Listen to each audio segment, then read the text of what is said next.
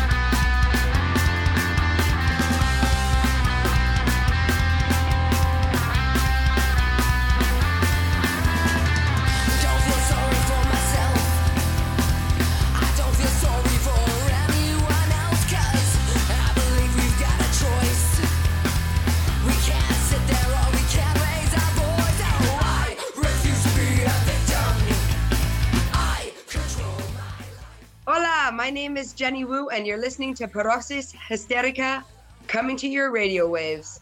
Solidarity and power. Escuchábamos I Refuse to Be a Victim en la rasgada y poderosa voz de Jenny Wu. Este tema hace parte de su tercer LP de 2013, My Revenge, que reúne 14 importantes temas, entre los que se encuentran el cover de Should I Stay or Should I Go de The Clash. Jenny Wu nació en Edmonton, Alberta, en Canadá, y ha tenido una carrera que incluye giras en más de 50 países, lo que le ha permitido conocer muchas escenas skinheads de todo el mundo. Aunque sabemos que el inicio no fue fácil para ella, pues antes de empezar a involucrarse en esa escena, ella fue punk rocker y comentaba que quería empezar una banda hoy, en el oeste de Canadá, y que en esos momentos era una escena muy local y muy cerrada, solo para hombres. Así que audicionó para una banda y la rechazaron, le dijeron que las chicas no eran lo suficientemente rudas para ser hoy, que ellas estaban para ser las novias o las groupies de los chicos, por lo que Jenny tuvo que enfrentarse desde siempre al prejuicio. Que ahora haya logrado un reconocimiento importante le ha costado el doble o el triple, precisamente por ser mujer, y eso que es una mujer blanca, occidental, del que llamaríamos el norte global. Pero lo interesante es que ella lo reconoce y es una militante activa del feminismo. Pese a esta anécdota que nos cuenta, ella no renunció a su sueño y decidió iniciar su producción musical en 2009, participando en el EP Clockwork Patriots con la banda Discharger. Ese mismo año publicó también el Alberta Rose con el sello Randall Records, trabajo en el que demuestra gran versatilidad, porque encontramos sonidos muy enraizados en el country, pero también una buena muestra de folk rock, punk y hoy. Sí, es un trabajo bien variado y estamos escuchando de fondo precisamente la canción What I Am, que nos habla de ese orgullo de pertenecer a la escena skinhead y compartir los valores de este movimiento cultural, que como sabemos tuvo su origen a mediados de los 60 en Inglaterra, con unos referentes y símbolos muy claros, en donde quizá el más importante era la lucha obrera y de clase. En ese contexto y recibiendo toda la influencia del ska jamaiquino, del rocksteady y del punk, nace el hoy, es esa expresión musical que responde a unos valores muy claros, como por ejemplo la lealtad, la fraternidad, la solidaridad entre amigos, la honestidad, pero que también eran evidentes los fuertes símbolos masculinos, como por ejemplo la pasión por el fútbol, las barras bravas, la confrontación y la violencia permanente y sobre todo la virilidad, que es el asunto que más nos interesa explorar porque de allí podemos revisar el discurso que se tejía sobre las mujeres. Claro, Karen, y aunque las mujeres siempre hicieron parte de las audiencias y de los grupos de skinheads, en principio no estaban en los escenarios, sino solo como espectadoras o acompañantes de sus amigos o parejas. Las Skin Girls vienen a responder a esos íconos masculinos, de modo que también tenemos mujeres que van a fútbol, son algo agresivas y acompañan a sus parejas en los conciertos, pero en pocas oportunidades se veían en el escenario como vocalistas, guitarristas y mucho menos conformando una banda completa. Tuvimos que esperar muchos años para que las chicas se decidieran hacerlo y plantear un importante ejercicio de autocrítica de este movimiento cultural, del que precisamente Jenny es una fiel representante. Escuchemos ahora esa esencia combativa y crítica propia de Who, con The Voice of Oi, octava pieza del disco My Revenge.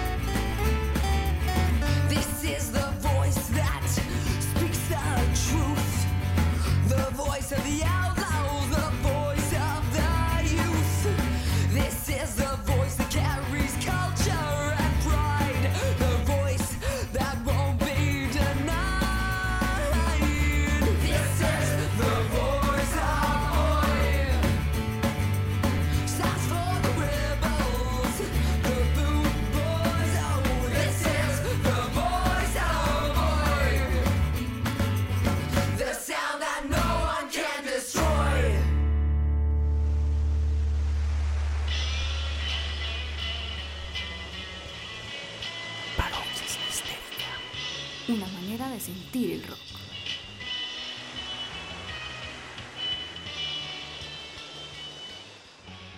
Qué buena música la de Jenny Wu. Y para avanzar un poco más en comprender la esencia del skinhead, tenemos que hablar de la propuesta estética que era y es hoy en día supremamente marcada y que retoma la manera de vestir de la clase obrera, con las botas de trabajo, el pelo rapado o muy corto, y con flequillo y patillas para las chicas, los blue jeans, las tirantas, las camisas a cuadros y para las mujeres las faldas con mallas y medias cortas blancas. Y retomando el libro Espíritu del 69 de George Marshall, nos dice que ellos iban vestidos a la última moda de la clase trabajadora. Es un asunto que ha generado cierta polémica porque la moda de la clase trabajadora no se piensa, es lo que hay.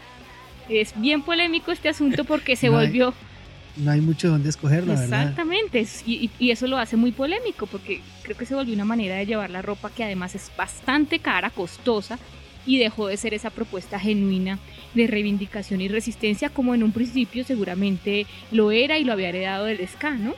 Ese outfit que mencionas sí puede llegar a ser costoso en algún momento, no sé, de pronto aquí en Colombia eh, se ve bastante eso, muy diferente al, al outfit mismo del metalero, ¿no? sí, lo más caro son los taches, yo creo, o las botas. Las botas aquí las conseguimos fácilmente, eso está... Desde que vayas vestido de negro no hay problema, el vestirse de negro sale económico. Y puede estar más cercano del dinero que gasta una persona de la clase trabajadora para vestirse, ¿no? Definitivamente sí está bastante lejos de la moda de la clase trabajadora, por lo menos aquí en Colombia, que no creo que se puedan dar esos lujos de algunas botas tan costosas. De hecho, realmente no se piensa mucho en la moda, es lo que te entregan en dotación tal Exactamente.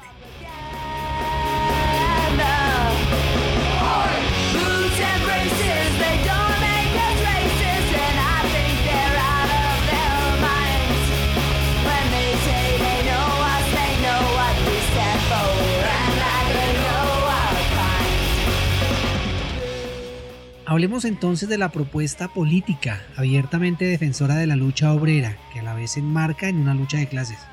Pero acá tenemos un asunto complejo y es que el skinhead, así como tiene adeptos que militan en una a la izquierda, también tiene adeptos de una a la derecha fascista. Lo que es curioso porque el origen de todo esto, como vimos, es el ska jamaiquino, la música antillana y de una postura antirracial. Pero en las sociedades humanas ocurre de todo y frente al asunto del skinhead también circulan varios prejuicios y confusiones sobre quiénes son de una postura u otra. Pero por ahora podemos afirmar que sentimos tal vez mayor afinidad con los Sharp y con los Rush, pues presentan un planteamiento bastante coherente con los orígenes del ska y el street punk. Claro que sí, Eduardo. Avancemos en la carrera musical de Jenny. Les contamos que en 2016 publicó el Proud of Every Scar, que cuenta con 13 temas fascinantes. Y bueno, conversando con ella, le preguntamos sobre algunos temas que nos inquietaban mucho de la escena skinhead. Particularmente queríamos saber si ella consideraba que se podía hablar de una evolución de la participación de las mujeres en esta escena. Es decir, si podíamos entender que ha cambiado desde finales de los 70s, 80s hasta hoy. Y nos comentaba que anteriormente las skin girls estaban en un sistema social muy presionado, una sociedad muy marcada por el patriarcado y que aunque sí ha cambiado, porque se ha intentado democratizar la participación de las mujeres y se ha buscado normalizar que ellas estén en este espacio artístico, aún se siguen objetivando y viendo como fetiches, sobre todo las pin-ups, por lo que es hora de que eso cambie. Y ella afirma que en este momento se está dando una gran explosión de artistas femeninas en la escena skinhead y será algo muy interesante para ver. This was really important for the female movement as well because I think that we need to democratize, diversify the ideas of beauty. But now uh, we need to go beyond beauty. So I think that especially in the skinhead scene as as well as the punk scene, we should normalize women and we should also value women for what they can contribute in terms of what they can play, what they can say, what they think and what they do as opposed to just what they look like. And unfortunately, throughout the evolution of the skinhead scene, women have often been fetishized as skin girls. Uh, women have often served the role as pinups or they've also been the accessories. I think we all know this phrase there's no such thing as a skinhead girl, there's only a skinheads girl. And it's time for that to change. And I do think that right now is the moment that we're seeing a huge burst in female musicians in the skinhead scene, and that it's going to be very interesting to see what is to come. Esto que ella nos cuenta es bastante cierto, Karen, y creo que en varios géneros musicales funciona igual, porque en el metal hemos visto esa objetivación sexual tan marcada, y de hecho ese asunto lo hemos abordado en varios programas de nuestro podcast. Bueno, les traigo las influencias musicales más fuertes de Jenny. Mira, ella reconoce a Becky Bondage de Vice Squad porque era una mujer que iba en contra de las normas de género y de belleza. Cuando la vio por vez primera en un fanzine, se motivó mucho a dedicarse a la música. Igual reconoce la gran influencia de Polly Styrene y Pauline Black, dos grandes mujeres muy importantes para la escena punk y ska. Estas son la principal influencia de Jenny, quien recordemos viene de una región pequeña de Alberta, en donde no había muchas referencias, entonces ella decidió hacerlo, porque se sentía segura de sí misma. Así que tomó su guitarra y se fue a recorrer el mundo con su música.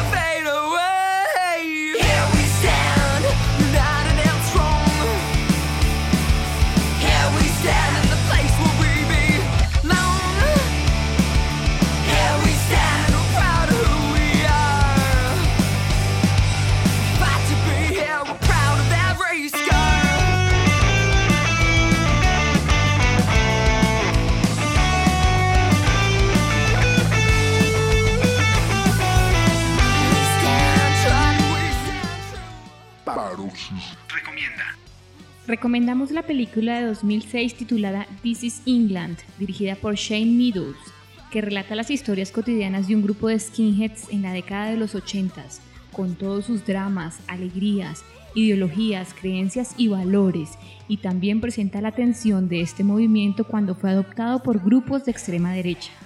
Un filme que no se pueden perder si están interesados en conocer más los skinheads. Recomienda.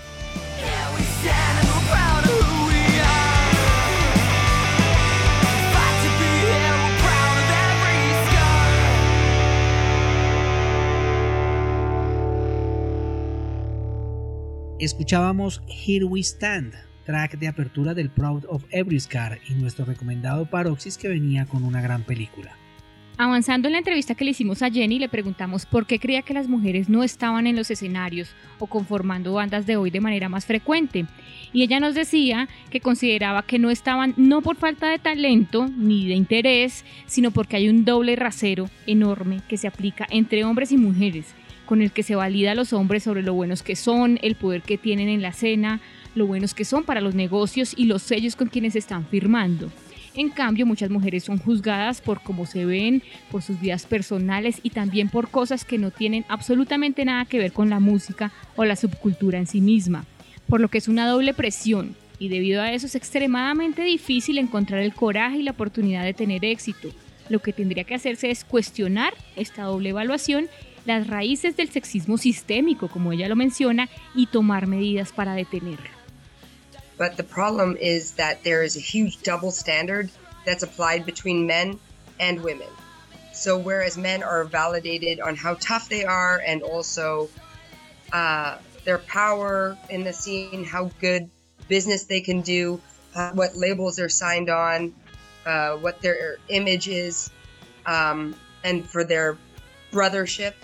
For a lot of women, uh, we are judged by what we look like, by our personal lives, and also for things that have absolutely nothing to do with the music or the subculture in themselves. And I think that because women have to face this additional pressure, um, it's extremely hard to find the courage and also to find the opportunity to have success in the subculture, as sad as that is. So I think that what's missing is um, action and intent. I think that we need to question these double standards, that we also need to discuss why we have these double standards and the roots of this systematic sexism. And we also have to take action to stop it. Aquí vemos cómo realmente Jenny ha sido una artista que siempre ha estado preocupada por el asunto del sexismo en la escena. Y dentro de sus aportes adicionales a su carrera musical, tenemos que ella hizo una investigación en 2005 para su fanzine Subculture Spirit, un número que se llamó Put Girl Power, en el que recogió las opiniones de varias artistas, productoras, diseñadoras, organizadoras de concierto, ingenieras de sonido, etc. y pretendían visibilizar el poder femenino reconociendo la importancia de aumentar su participación dentro del género y también crear solidaridad entre las mujeres de la escena. Y este trabajo de indagación fue más allá, Eduardo, porque Jenny en 2015 creó el proyecto llamado Atina, en el que formaba a mujeres para que hicieran punk. Y en 2018 empezaron a gestar el EP con Becky Bondage de Vice Squad, Clara Byrne de Dacascans, Jessica Swan de Esperanza y Rebecca Camber de Brutus Daughters y Genderlex. Este single incluye dos canciones originales escritas por ellas, I Am y Atina, y una nueva versión de esa joya musical que es Skinhead Girl.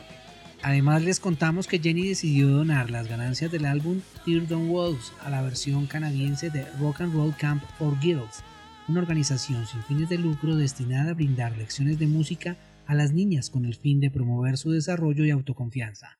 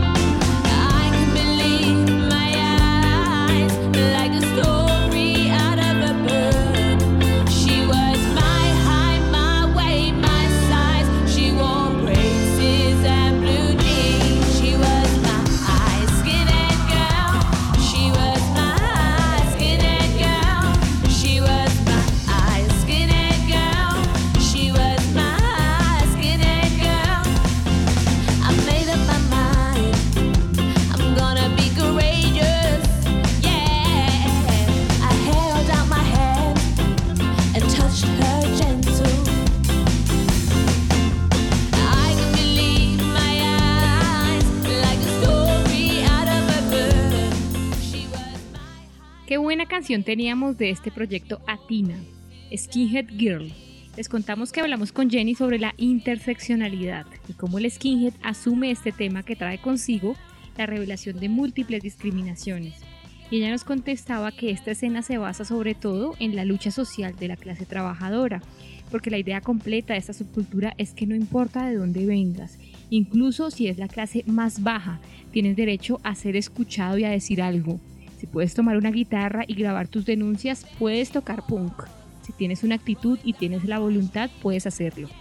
De la misma manera, tienes el derecho de participar desde la identidad étnica que tengas, pues los orígenes del skinhead vienen de una mezcla multicultural innegable, en donde la igualdad de las razas y el antirracismo era un principio básico.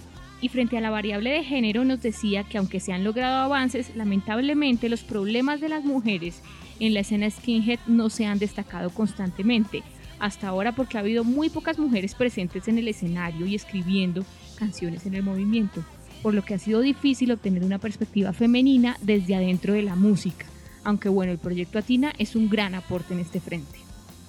For my personal opinion, the origins of skinhead aren't just not racist, they're anti-racist. Because the idea was bringing different cultures together to create something more powerful.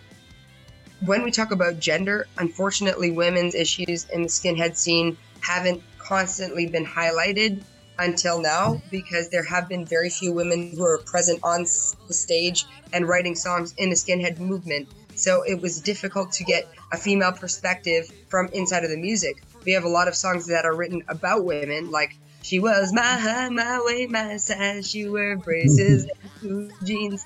But we don't have songs that women are singing about their own lives. I think that this is changing now because a lot of young women who are getting attracted to the skinhead scene are getting attracted for the same reasons that I did, which are the values. But now we have technology and now we have numbers because women are able to talk to each other. They're able to access literature on feminism and also able to access things like social media, which put into question patriarchal values. And so now we're seeing that actually the patriarchy is a part of class struggle, and you can't talk about feminism without talking about race because we're not all fighting the same fight. So when you look at the skinhead scene today, you see women and men coming from all over the world talking on forums, talking on social media, and they're talking about their own personal experiences. And this is real. This is real community, and this is where we can pull apart how race and class and gender affect our identities and how we can actually use this community as a catalyst to fight all the prejudice and discrimination that we face because it's not about a color, it's not about a class, and it's certainly not about your sexual organs. Being skinhead is about a spirit and it should be accessible for everybody. And that's mm-hmm. the bottom line.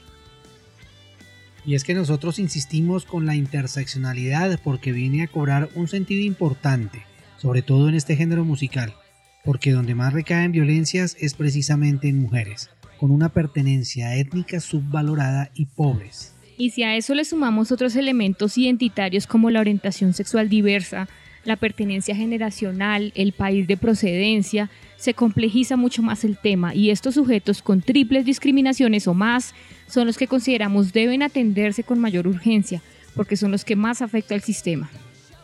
Ya que tocaste el tema de la diversidad sexual, Podemos hablar ahora de la pregunta que le hicimos a Jenny sobre cómo consideraba que el movimiento skinhead asume el asunto de la homofobia. Y nos decía que ella conocía de algunos grupos en Facebook que abordan la experiencia de la homofobia en la escena y que es un tema que no se ha cubierto ampliamente, simplemente porque la escena skinhead también está marcada no solo por el sexismo, sino por la homofobia extrema, por lo que nuevamente se trata de una subcultura con mucho potencial, pero también con bastantes debates internos y nos comentaba que una de las razones por la que eligió trabajar con Rebecca Camber es porque ella pone los temas LGTBI al frente y afirma que el género impregna todos los aspectos de nuestras vidas, que no es solo una guerra de clases, sexismo o racismo, sino que se trata de humanidad básica y que deberíamos detener ese tabú de silencio y abordar estos problemas de frente. Y aunque este tema no está aún normalizado en el resto de la sociedad y por eso se tomará todavía tiempo en asumirse de manera más abierta en el movimiento skinhead, sí es claro que es una evolución a la que se tiene que llegar. En eso coincidimos con ella, pues las escenas musicales siempre van a ser un reflejo de la gran vida social. Acá lo interesante es revisar qué tan autocríticos son los artistas dentro de una escena y qué tanto se va evolucionando en aceptar y acoger la diversidad de todo tipo.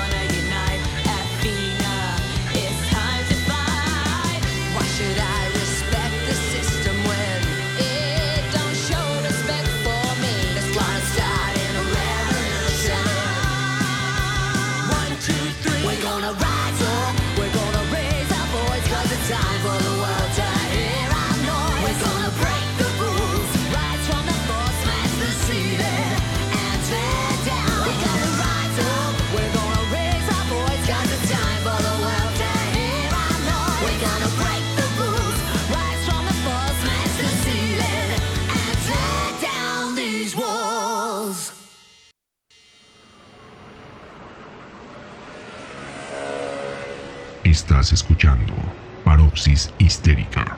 Una manera de sentir el rock. Preciosa la voz de Jenny Hu en este tema Atina de este último EP de 2020. En esta canción se relata cómo Jenny y muchas otras artistas han sido valoradas por la apariencia en lugar de lo que cantan y hacen, y por qué es importante abrir espacios para que las mujeres se liberen, se expresen y luchen en solidaridad.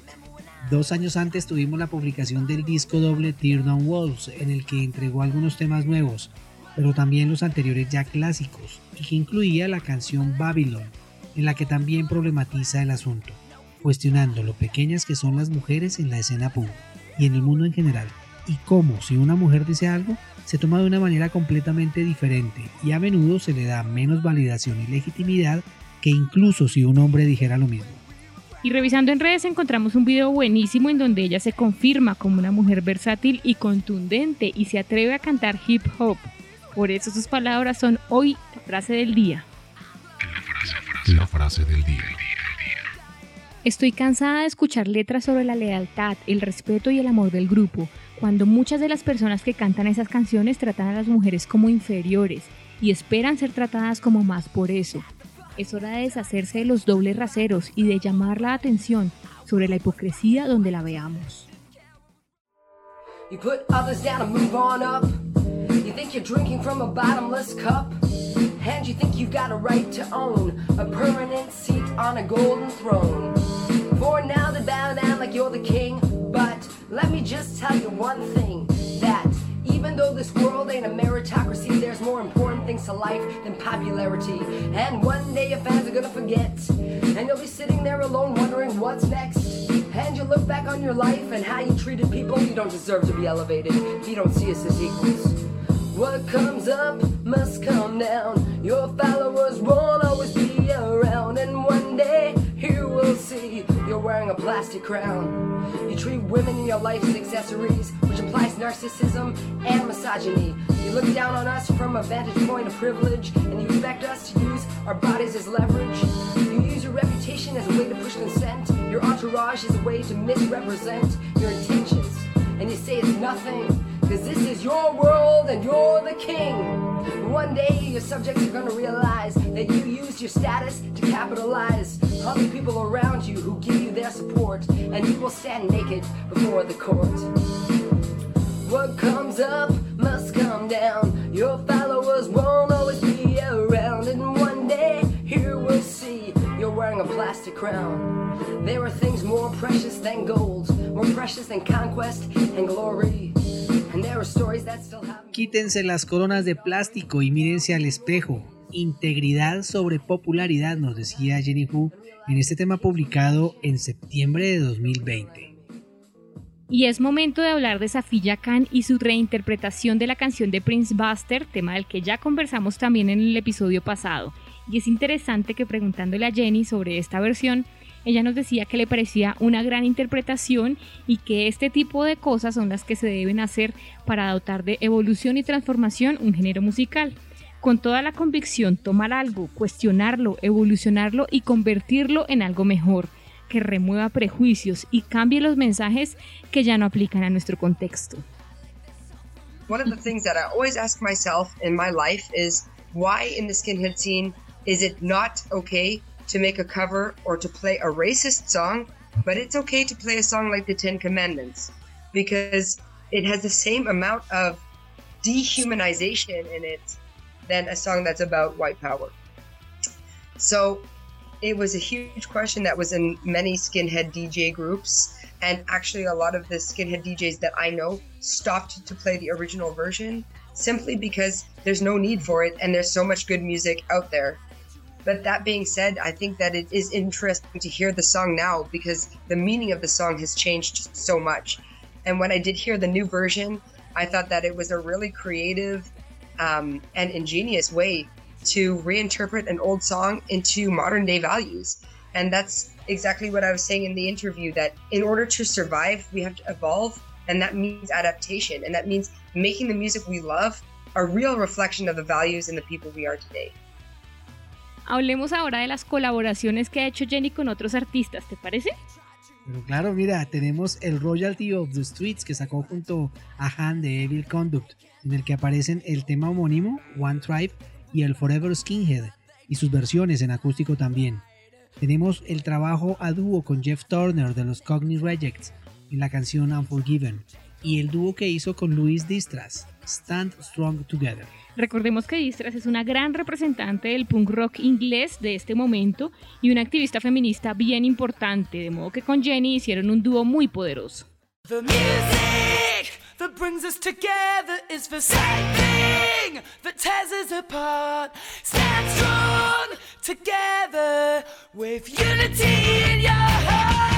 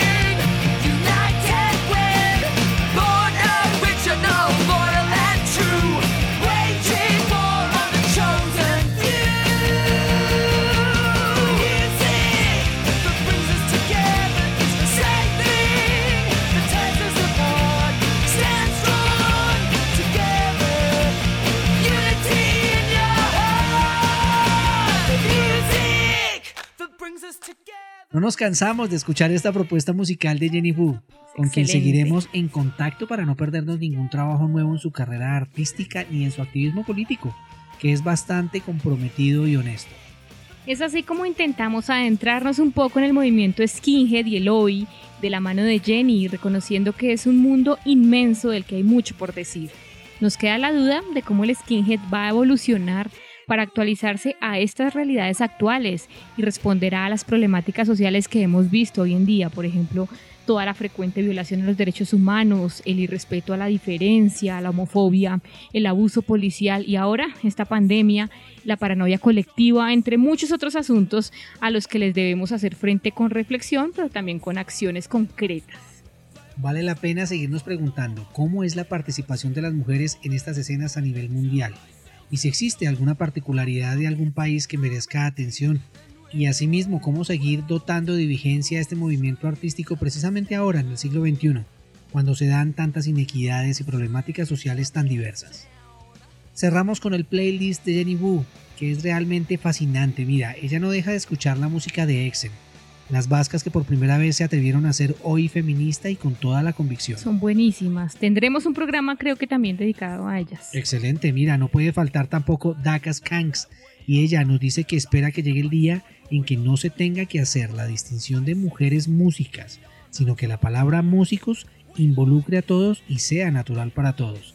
Pero que mientras tanto ella considera que debemos tener un cuidado y atención extra para subrayar y reforzar las contribuciones de las mujeres en la subcultura ahora, simplemente porque son muy pocas, porque este listón es 10 veces más alto y se tiene que trabajar 10 veces más duro.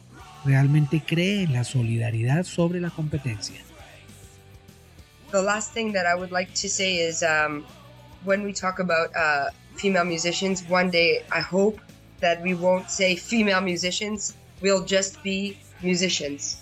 But in the meantime, I think that we need to take an extra extra care and attention to underline and reinforce the contributions of women in the subculture now, simply because there are so few of us, because the bar is 10 times higher and you have to work 10 times harder.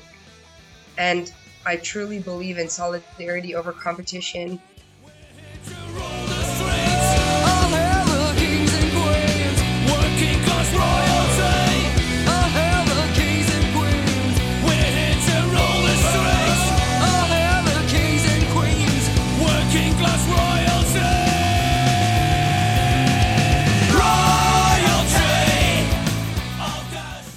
Agradecemos a Jenny Hu por su excelente disposición para la entrevista y por supuesto a ustedes, nuestros oyentes, por escucharnos. Y los invitamos a que nos sigan en las redes sociales y nos escriban opinando sobre este episodio que no se acaba acá, sino que tendrá un capítulo posterior más adelante en donde sonarán otras bandas de Skin Girls y seguiremos dando puntadas para este debate. Recuerden que nos pueden escuchar en Spotify, Deezer, Apple Podcast y las demás plataformas disponibles. Esto fue Paroxis Histérica. Una manera de sentir el hoy. La superclásica. Darling,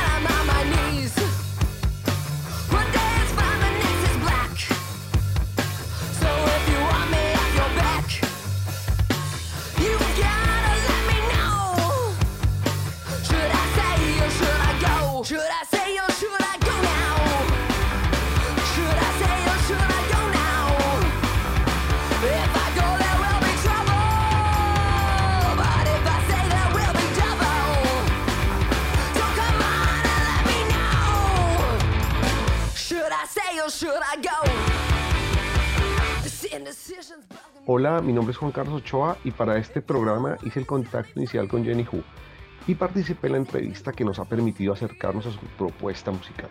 Seguiremos ampliando las fronteras y buscando maneras de encontrar esas historias que tanto nos interesan. Un saludo. Hola a todos, soy Joana Rivera y he participado en este episodio realizando la interpretación simultánea durante la entrevista con Jenny. Sigan pendientes de esta paroxis que vendrá con muchas más sorpresas. Un abrazo. Hola, soy Alejandra Salamanca. En esta tercera temporada apoyo a Paroxis Histérica en el diseño de imágenes para los episodios y las menciones. Episodios y menciones acerca de grandiosas mujeres que aportan tanto al mundo de la música y el arte. Así que no se pueden perder los próximos episodios. Vamos a seguir conectados con este podcast.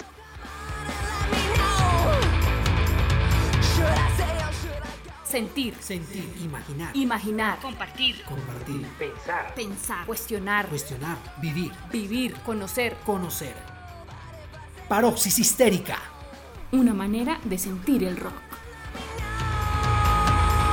Should I stay or should I go?